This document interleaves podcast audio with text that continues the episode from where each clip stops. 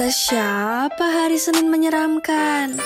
Gak cuma asik aja, Sersan bakal buat Senin lo terasa santai dan menyenangkan.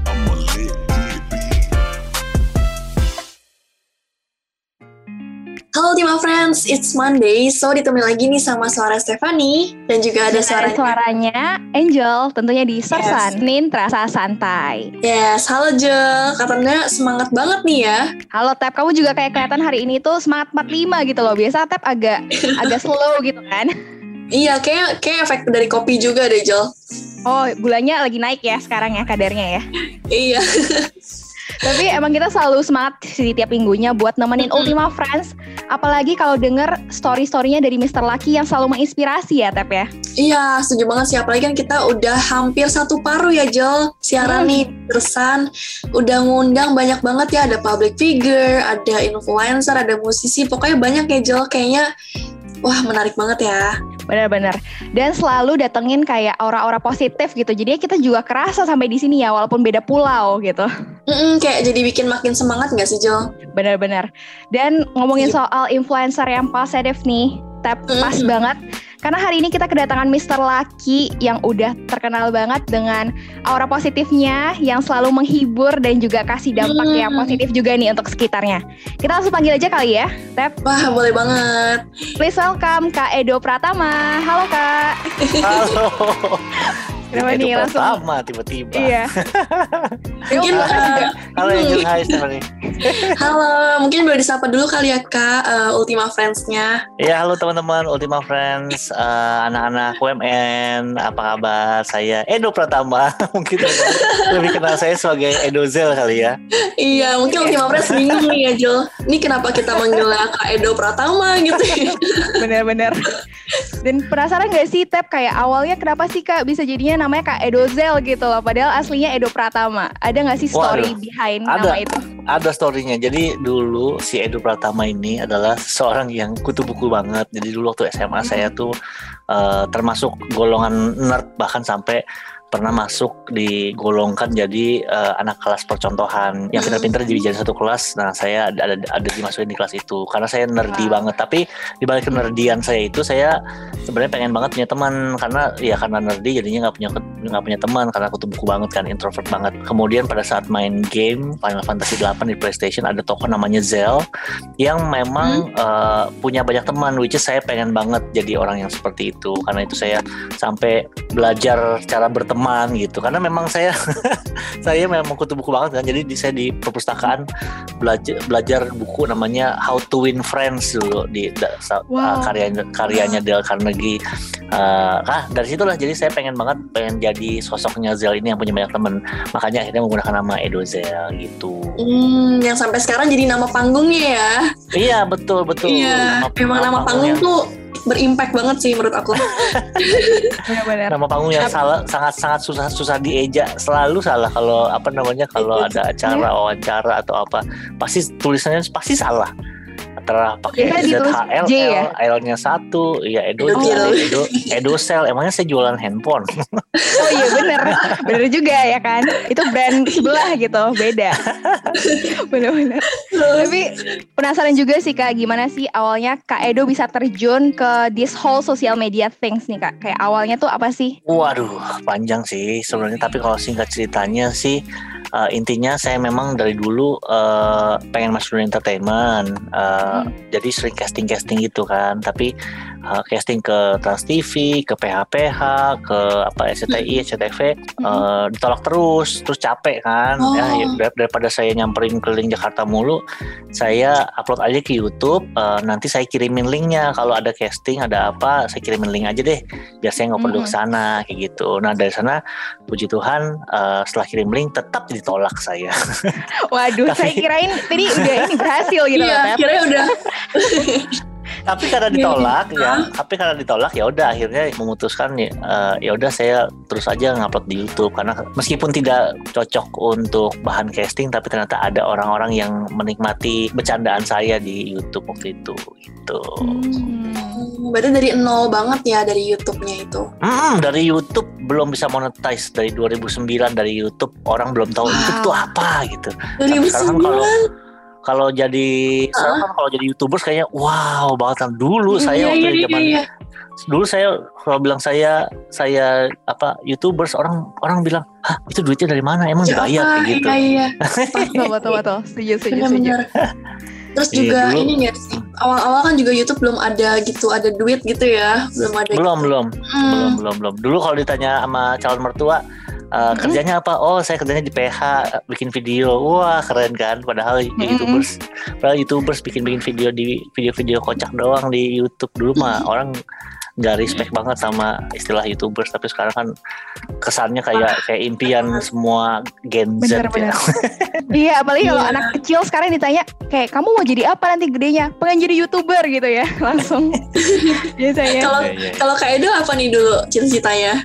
Cita saya, Eh, cita saya ma- macem-macem sih. Saya pengen jadi presiden Hmm. Amerika Serikat. waduh Oh, ada akhir kali ya. saya eh, apa namanya? eh, cita-cita sebelumnya pengen jadi dokter, tapi ya tahu diri Hmm. akhirnya kuliah di UI kan. Pengen Hmm. pilihan pertamanya kedokteran, tapi nggak tembus. Akhirnya dapat pilihan kedua komunikasi. Ya udah akhirnya eh, dapatnya komunikasi. Terus berubah pengen jadi PR-nya presiden kayak gitu. Ya berubah-berubah terus lah nggak nggak nggak nggak kebayang sekarang di posisi sekarang sih. Gitu. Hmm, Kak Edo dulu pengen jadi dokter terus ngambil komunikasi tapi sekarang banyak bangun bisnis nih Kak kayak agak hmm. belok-belok gitu ya Iya perjalanannya iya iya Iya. iya iya. Iya, Betul nih, betul Kak. ya. Hmm, Saya ngikutin awalnya bisa bisnis apa nih bisnis apa nih? banyak kan Kak, eh, Kak Edo dari mulai yang apa ya warteg gratis kali ya Kak boleh dong ceritain gimana nih tiba-tiba kayak terbesit sih. gitu warteg gratis sebenarnya bukan bisnis ya sebenarnya eh, warteg gratis itu gerakan sosial eh, charity cuma kita balutnya apa namanya brandingnya sebagai bisnis pasti rugi gitu. Karena saya pengennya pengen bikin charity pengen bikin gerakan sosial tapi pengennya di maintain dengan baik supaya eh, bisa berkelanjutan terus. Kalau soalnya kalau kalau kayak kayak gini misalnya gini nih kita kita satu komsel atau satu UKM ya. UKM KM ya satu satu UKM bikin gerakan sosial. Ayo bikin gerakan sosial ayo bagi kumpulin dana kita bagi-bagi makanan. Abis itu eh, rame abis itu bulan, bulan depan bikin lagi males abis itu males gitu cuma cuma sekali dua kali aku nggak Hmm. mau aku pengennya di well maintain ada yang Hmm. ada yang jadi CEO-nya ada yang jadi uh, manajer sosial medianya apa segala macam di maintain sebagai seperti selayaknya uh, sebagai bisnis tapi tetap Hmm. tujuan kita bisnis pasti rugi karena orang nggak perlu bayar uh, bisa Hmm. makan kayak gitu Iya, terus juga pasti ini dikhususin juga ke orang-orang yang hidupnya susah ya kak. Betul betul betul. Target Ya. kita itu uh, Ah. tiga sebenarnya. Target kita itu Hmm. pertama warga warga yang rentan ekonomi pastinya apa namanya perkampungan pemulung, kampung-kampung apa buru-buru. Kemudian yang kedua uh, ojek-ojek online, terus uh, anak-anak panti asuhan. Yang ketiga itu teman-teman mahasiswa. Sebenarnya targetnya kita. Kenapa? Karena sebenarnya warteg gratis salah satu uh, misi utamanya adalah uh, menginspirasi. Karena kalau kita saat ini mungkin bisa sebulan bisa memberkati 3.000 orang, tapi bayangkan kalau kalau 3.000 orang itu terinspirasi. betul Kalau 3.000 betul. orang itu bisa ngasih makan 3.000 orang, berarti udah bisa ngasih makan sekitar 9 juta. Iya. 9 juta orang setiap bulannya bayangkan gitu. Jadi tujuan utama kita Iya, menginspirasi. Makanya salah satu target kita juga anak-anak mahasiswa. Makanya kita juga suka, nong- suka nongkrong kan di UMN dulu awal-awal. Gitu. Cuma karena lagi pandemi kita udah gak Hmm. pernah nongkrong ke mahasiswa lagi karena takut kerumun gitu. Betul, betul, betul. Saya pernah di Wow. depannya UMN lu itu loh, apa? Ada kopi Lawson. apa gitu di depan. dekat Lawson bukan oh bukan Bukan. Di Ah, bukan bukan UMN, sorry. Depannya Alogio, depan Alogio, kos-kosan anak UMN. oh depan Oh. audio Apa tuh kopi, ada kopi Apa apa, gitu? Iya iya kafe kafe apa Pernah ya? kita buka di situ. Oh. Sudah kafe biasa Ah. disebutnya ya Kafe. Bukan, Student Student Cafe. Sebelah sebelahnya lagi. waduh Ada rada lah pokoknya. ada Ah, deh pokoknya ya Tolong anak-anak udah yang lupa. tahu silahkan komen di bawah. Ini bisa komen gak sih podcast? komennya di Instagram kali ya boleh Oke, siap. Boleh, Itu. Iya iya. Terus juga aku dengar-dengar juga nih selain Hmm, apa ya mungkin Kak Edo ini ada jiwa sosial di warteg gratis ini mungkin karena dulunya juga pernah mengalami di posisi yang sama nggak sih Kak? enggak, saya begitu lahir tuh udah kayak Pernah. Rafathar sebenarnya. Oh iya. Wow deh. ya ya ya memang dulu memang susah banget karena kan memang saya kan uh, di keluarga kan nggak ada dari lahir nggak ada bokap jadi nggak ada nggak ada nggak ada yang support secara ekonomi nyokap juga kerja untuk untuk membiayai uh, anak-anaknya yang banyak itu kan ada ada lima anaknya mm. jadi uh, wow. ya apa waktu di Jakarta juga tinggal sendiri jadi uh, dulu zamannya waktu si SMA jadi kasir warnet untuk apa namanya hmm. untuk bisa makan. Kemudian juga sempat jualan parfum keliling juga. Dulu tinggalnya dulu di kos-kosan pinggir kali yang yang temboknya cuma triplek gitu uh, ya kalau mandi air airnya kotor banget mandinya percuma pokoknya mau skincare apa juga air mandinya kotor banget hitam. Tapi ya ya dari dari situ sih uh, apa namanya dulu tuh kalau lagi masa SMA itu uh, karena hmm? uang kiriman dari orang tua kan cuma uh, pas-pasan lah ya gitu cuma bisa hmm. buat ongkos sama makan siang nah, makan malamnya hmm. biasanya aku uh, numpang makan sama teman saya gitu sama mamanya oh. teman saya karena dia tahu kan kondisi saya terus uh, iya, mamanya iya. mamanya teman saya bilang Edo kalau mau makan mampir mm -hmm. uh, tiap apa malam-malam datang ke sini aja makan malam bareng kita terus ya udah karena saya juga memang butuh kan ya udah saya numpang makan sama beliau dua tahun tuh. Betul-betul setiap malam saya numpang makan. M mungkin dari situ juga uh, akhirnya ter apa terbesit untuk bikin warteg gratis untuk paid forward gitu maksudnya hmm. uh, saya karena dulu saya pernah dibantu sama mamanya teman saya sekarang saya akan membantu uh, orang-orang dengan harapan bahwa mereka juga terinspirasi sama seperti saya pada saat mereka sudah mapan secara ekonomi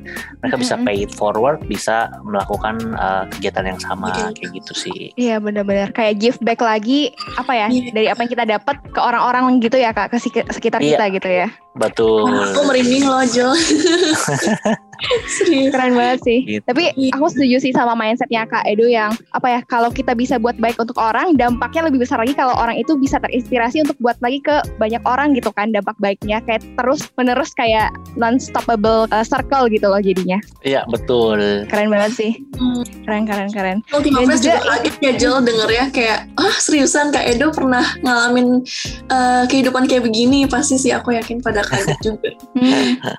Bener-bener. Dan hmm. ini kak, aku juga ngelihat kayak relationship kakak uh, sama orang di sekitar tim kakak itu selalu kayak dijaga banget gitu. Selalu kayak kerasa gitu kekeluargaannya ya kan. Sering kayak bercanda-bercanda juga di story gitu ya. Iya, Gimana iya, sih kak iya, cara amin. bangun jiwa kekeluargaan itu dan kayak bikin semua tuh ngerasa nyaman aja walaupun bekerja gitu kan konteksnya kak? Waduh gimana ya? Saya sih tidak membentuk atau punya tips and trick ya. Ya memang memang terjadi begitu saja karena memang hmm. apa namanya? Uh, ya mungkin karena sayangnya juga nggak jaga jarak sama uh, mereka jadi mm. uh, mereka jauh juga lebih nyaman saya rasa untuk apa namanya untuk bisa cerita untuk bisa sharing curhat lagi dekat sama siapa habis patah hati apa segala macam jadinya karena sudah terbentuk uh, kita sering curhat-curhat pada saat lagi break atau lagi makan siang jadinya hmm. terbentuk begitu aja sih gitu hmm.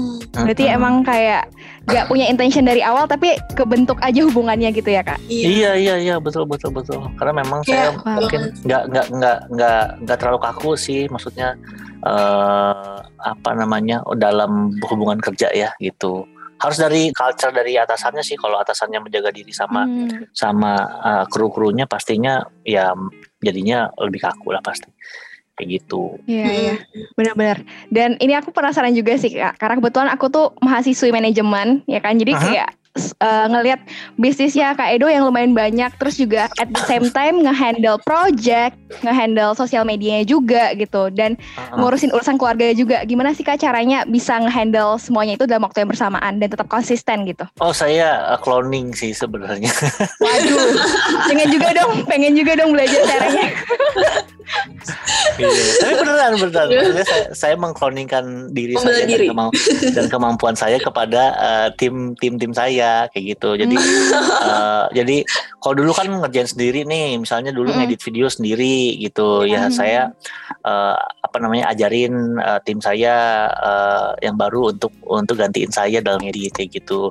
Salah satu mm -hmm. staff kita malah dulu waktu pertama kali uh, kerja sama kita uh, namanya Wiki belum bisa ngedit sama sekali. Jadi tapi saya lihat memang attitude-nya bagus mau Hmm. belajar jadi selama sebulan kita gaji dia untuk belajar doang untuk nontonin tutorial gitu sampai akhirnya dia Oh. bisa sampai sekarang jadi sa- salah satu video editor kita yang terbaik kayak gitu jadi menduplikasikan diri ke hal-hal yang memang bisa didelegasikan kayak gitu Iya, kayak Iya. kayak Edo ini juga pastinya nggak nggak pelit ilmu lah ya pastinya.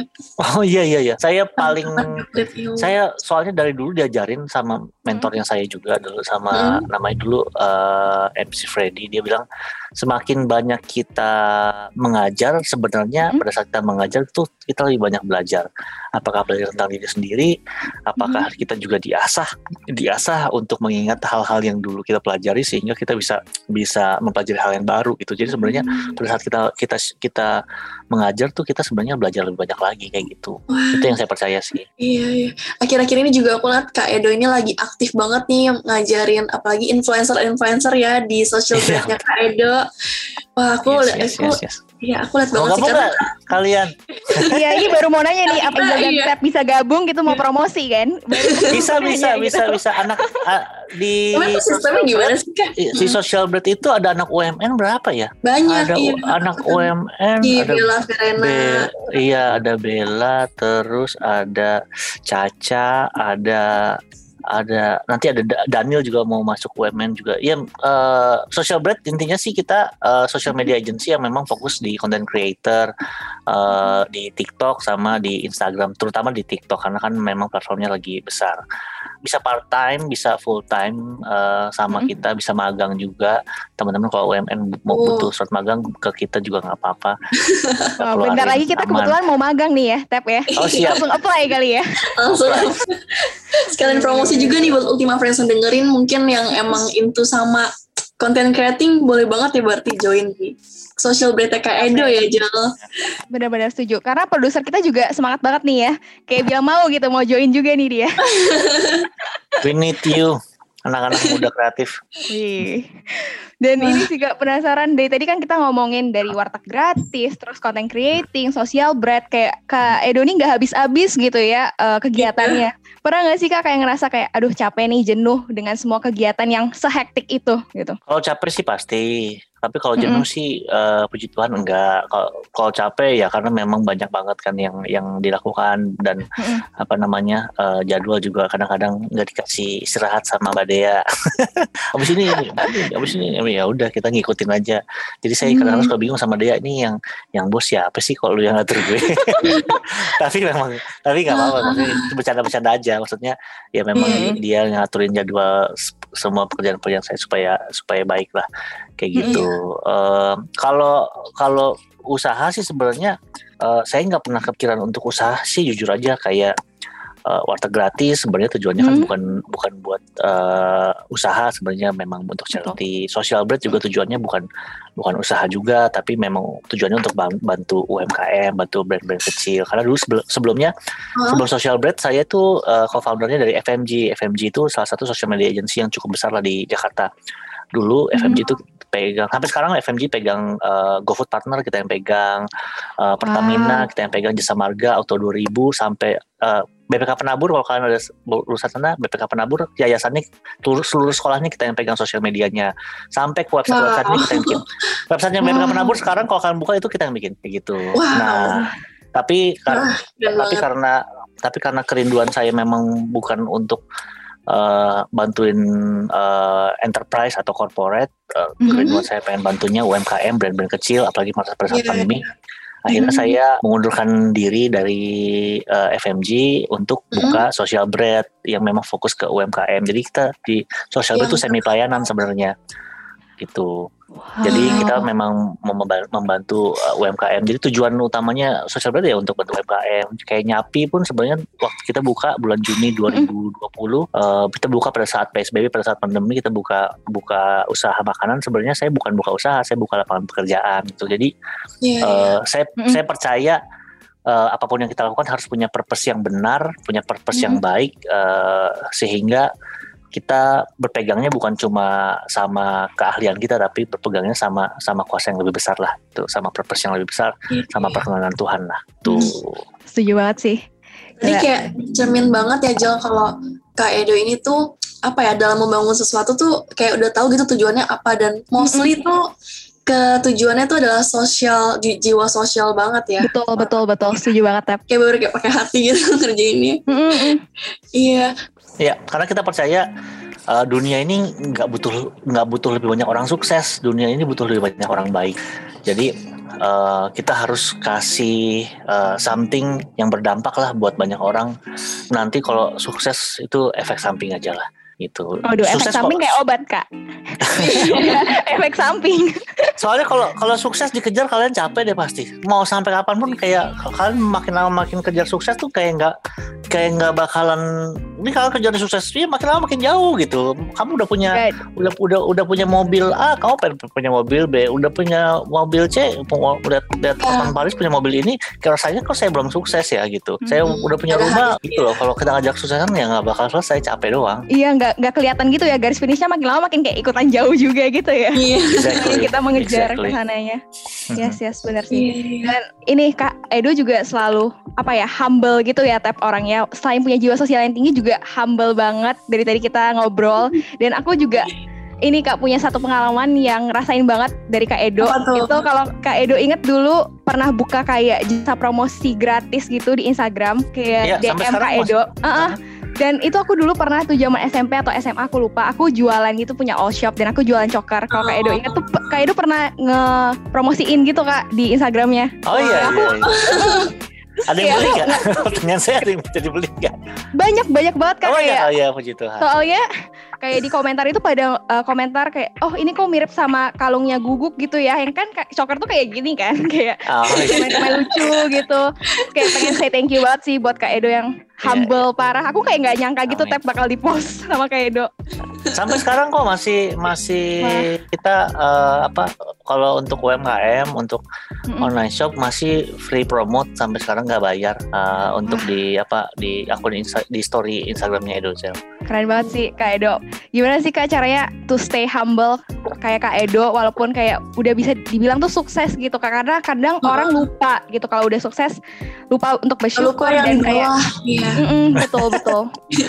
Eh, nomor satu sih saya selalu eh, bilang sama diri saya sendiri bahwa apa pun yang saya punya sekarang, apa pun yang achievement yang saya mungkin eh, disematkan ke saya bukan karena kehebatan saya sih. Itu sih yang yang sel- selalu saya bilang ini karena Tuhan izinkan, karena memang kekuatan dari Tuhan, karena eh, ya karena memang itu, karena memang benar gitu, nggak nggak nggak mungkin seorang anak broken home yang dulu eh, ngekos di pinggir kali yang kerjanya jadi kasir warnet bisa sekarang punya 60 outlet nyapi itu kayak nggak nggak mungkin gitu. Kayak nggak make sense. Dari saya sendiri pun nggak make sense. Kalau bukan Tuhan yang yang yang kasih eh, berkat yang luar biasa nggak mungkin. Ya, itu sih mungkin kalau tips buat teman-teman eh, selalu ingat bahwa bukan karena gue gitu tapi karena karena ada ada kuasa yang lebih besar yang memberikan kita ini semua. Wah gila sih. Sampai speechless ya Tep ya kamu. aku speechless Iya benar-benar. keren banget Barusan Bella Dan- pulang tadi. Kamu terlihat Bella nggak? duduk Nggak banget lihat itu Edo sama sama Cibela iya iya dia bantuin saya syuting terus. Hmm. Sama Ya, dia tuh udah sen- dia tuh di social media tuh udah senior creator loh si Bella itu. Uh, uh, Wow. Karena memang dia apa namanya uh, oke banget, attitude-nya juga bagus. Wah. Itu. Keren Shout sekali. itu sih kalau anak-anak muda selalu saya, saya, saya bilang uh, apa namanya hidup ya. karakter dan attitude itu modal modal utama. Karena ya namanya Nah. anak muda kan pasti nggak punya nggak punya modal uang nggak punya modal uh, skill pun masih belajar gitu. Tapi kalau attitude-nya baik karakternya baik banyak orang yang mau ngajarin gitu. Banyak orang yang mau membimbing gitu. Selama kalian punya itu dan karakter yang baik. Makanya teman-teman yang masih muda-muda mungkin gue mungkin kalian belum punya apa-apa tapi uh, sebenarnya diri kalian karakter kalian itu udah modal utamanya kalian untuk bisa berkembang Mm-mm. Any tips juga nggak kak untuk kayak anak muda tadi yang pengen mulai jadi influencer yang ngasih influence baik untuk orang-orang dan dampak yang bisa apa ya bikin orang tuh terinspirasi dan termotivasi untuk bikin hal-hal yang baik juga nih kak. Hmm, nomor satu tipsnya cari dulu passionnya apa gitu. Hmm. Cari passionnya. The only way untuk kalian tahu passion kalian apa adalah dengan cara coba sih. Itu contohnya gini aja. Bagaimana eh, seorang Edozel bisa tahu kalau dia suka makan bakso karena dia pernah makan bakso, pernah coba makan bakso. Kalau saya nggak pernah coba makan bakso, pasti saya nggak tahu kalau saya suka bakso. Gitu. Jadi uh, buat anak-anak muda ya cari dulu passionnya kalian, cobain nyanyi, cobain ngedance, cobain muay thai, cobain apa kayak cobain selama selama positif, cobain. Iya. Nanti kalian akan tahu, oh ternyata gue tuh punya passion di sini gitu. Kemudian kalau passionnya udah ada, uh, akan akan lebih mudah untuk belajar karena namanya udah suka sesuatu untuk belajar sesuatu pastinya lebih semangat. Nanti kalau udah udah belajar semangat, pastinya skillnya akan nambah. Nah, begitu udah punya skill, tinggal skill itu dibagikan kepada orang menjadi sebuah konten yang positif. Misalnya, oh saya pinternya marketing, saya bikin tips-tips marketing di TikTok, uh, orang bisa dapat apa ilmu pengetahuan secara gratis, itu kan jadi value kepada penontonnya, akhirnya menjadi dampak yeah. yang baik. Uh, orang follow kamu, jadilah kamu seorang influencer gitu. Wah, Keren banget ya TP langsung kayak terinspirasi habis ini Tep yeah. sama Angel beneran daftar ya kali. beneran pengen. Yeah. Aku juga suka banget sama sama perumpamaan Kak Edo tuh kayak apa ya gampang dipahami Angel tadi kayak kita suka makan bahasa kayak langsung ngerti gitu ya. Kalau makan ngerti ya kita emang ya. Iya. Kalau makan bisa langsung nyangkut atau Kak Edo mungkin berniat nih jadi dosen ya kan di UMN biar langsung nyangkut semua pelajaran gitu. Kalau UMN mau uh, mau menerima saya, saya saya, mm -hmm. saya siap jadi dosen tamu. Waduh, boleh banget ya. ya. Iya, nanti kita ajuin ya Jo. boleh boleh. Kak Edo kan udah apa ya ketemu banyak banget nih orang ya di dunia apa di dunia entertainment, dunia hiburan gitu kayak uh, siapa sih kak orang yang bikin Kak Edo tuh bisa sampai sekarang bisa kayak gini gitu, bisa semakin semangat terus apalagi pasti pasti pernah ya Kak Edo kayak ngalamin uh-huh. jatuh bangunnya gitu. Kayak siapa sih orang yang selalu di samping Kak Edo gitu? Oh ya pasti istri saya. Uh, yang selalu menemani saya. Dulu istri saya itu manajer saya itu jadi memang menemani saya dari zamannya saya belum 10.000 subscribers udah sama udah sama manajer saya. Kemudian uh, saya pikir uh, wah kalau saya bayar manajer terus lama-lama bocor saya nikahin aja deh. Canda ya canda ya ini ya. Bayarin sampai sampai tua gitu. Canda ya canda canda. Karena ternyata setelah saya nikahi saya nggak perlu gaji dia sih. Tapi semua milik saya adalah milik dia. Oh. karena semua yang buat mami ya. Iya out banget ya. Bercanda bercanda. Dan kayak mm -mm, kalau itu tadi orang yang selalu ada di samping Kak Edo. Kalau orang yang jadi role modelnya Kak Edo ada nggak sih? Kayak look up banget sama satu orang ini gitu. Role model ya. Kalau role model hmm. Uh, mungkin teman-teman nggak nggak kenal ya. Uh, ada namanya dulu pelawak zaman dulu namanya Taufik Sakalas itu jam, pelawak zaman dulu banget deh itu kayak uh, Sule Andre-nya zaman sekarang lah kayak gitu. Tapi dia uh, di tengah popularitasnya dia bedanya dia itu tetap tinggal di kampung tetap apa namanya uh, uangnya dipakai untuk masyarakat untuk orang-orang kampungnya kayak gitu sih. Jadi dia jadi role model yang memang saya kagumi. Di tengah banyaknya apa namanya komedian-komedian dia salah satu yang oh. yang yang lumayan inspirasional. Tapi kalau kalau yang berjasa di bidang entertainment sebenarnya ada satu uh, orang namanya MC namanya Freddy dia yang ngajarin saya untuk uh, jadi untuk MC untuk uh, public speaking sih kayak gitu. Karena saya basicnya introvert banget teman-teman uh, kalau teman-teman lihat saya pinter ngomong ini karena saya belajar aja. Hmm, kalau orang-orang punya talenta nyanyi talenta talenta ngedes talenta apa mungkin kalau saya telisik di belakang sih talenta saya mungkin belajar ya. Jadi saya senang belajar hal-hal yang baru. Puji Tuhan cukup cepat dalam belajar sesuatu jadi termasuk public speaking juga. Oke okay, Kak Edo thank you so much ya Kak. Udah luangin waktunya nih bareng kita bareng Stephanie barengan Angel sama Ultima Friends mau dengerin. Udah pasti dapetin banyak banget ya Jel insight-insightnya dari Kak Edo nih. Ya setuju banget Tap. Iya, aku hari ini dapat banyak banget sih Jel. Kalau dari aku ya, menurut aku tuh kita apa ya? Kayak kita tuh harus humble gak sih Jel? Kayak kita mau di mana pun kita berada, mau kita di atas, mau kita di bawah, kayak jangan pernah untuk lupain sama apa yang ada dari dasarnya gitu. Kayak apalagi Kak Edo ini kan juga jiwa sosialnya sangat amat tinggi ya Jel. Mm-mm, setuju banget. Tetap stay humble, terus bisa kasih dampak yes. baik untuk banyak orang juga ya Tep ya. Iya bener banget. Nah selain itu juga pastinya kita dapetin inspirasi dari Kak Edo tuh cukup banyak banget ya. Nah kita juga pastinya nggak akan berhenti untuk memberikan inspirasi buat Ultima Friends karena minggu depan kita bakal ngundang Miss Laki yang gak kalah menarik juga ya Jel. Waduh, siapa tuh Tap? Boleh di spill Boleh. sedikit aja ya, tapi ya Tap ya. Oke, aku spill ya. Jadi ini Ultima Friends wajib banget sih untuk dengerin karena dia adalah model yang udah go international, terus juga dia ini hobinya suka berkebun ya. Ini agak Wow. unik ya Jel ya yang kali ini. Hmm. Terus juga lastly dia tuh juga punya jiwa art and social yang tinggi banget. Wah, pasti Ultima Friends di rumah udah kayak siapa nih, siapa nih penasaran banget nih Iya. Kak, dengan spill-spill kamu itu. Yes. Pokoknya sambil nunggu next Monday, Ultima Friends wajib banget dengerin episode-episode sersan yang udah ada di You Podcast pastinya. Dan stay tune terus di You Podcastnya Yoman Radio atau kamu bisa streaming di radio.umn.ac.id tiap hari Senin jam 12 siang sampai jam 3 sore. So once again, thank you so much Kak Edo for today and see you Ultima Friends. See you Ultima Friends. Bye. Di sersan ini Kak, kita itu di akhir selalu ngasih rapid questions nih untuk Boleh. Mr. Laki, Mr. Laki. Wih, Iya. langsung boleh nih. Oke deh, Iya. kita mulai ke pertanyaan pertama kali ya Kak. Iya. Boleh. Ini saya harus jawab cepet ya. Iya. Ini pilihan apa gimana? Apa saya jawab? Ada Eh, pilihan, jawab cepat ada aja. juga langsung jawab aja. Oke, Makanan teraneh yang pernah Kak Edo makan. saya pernah makan sperma ikan.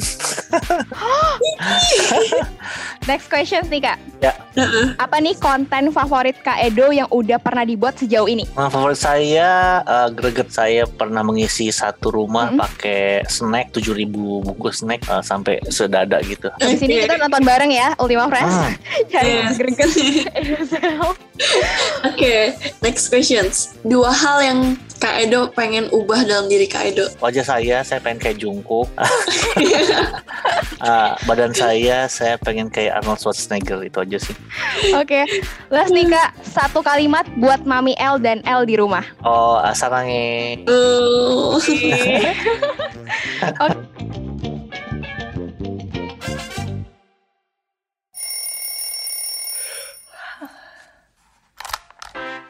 Kata siapa hari Senin menyeramkan?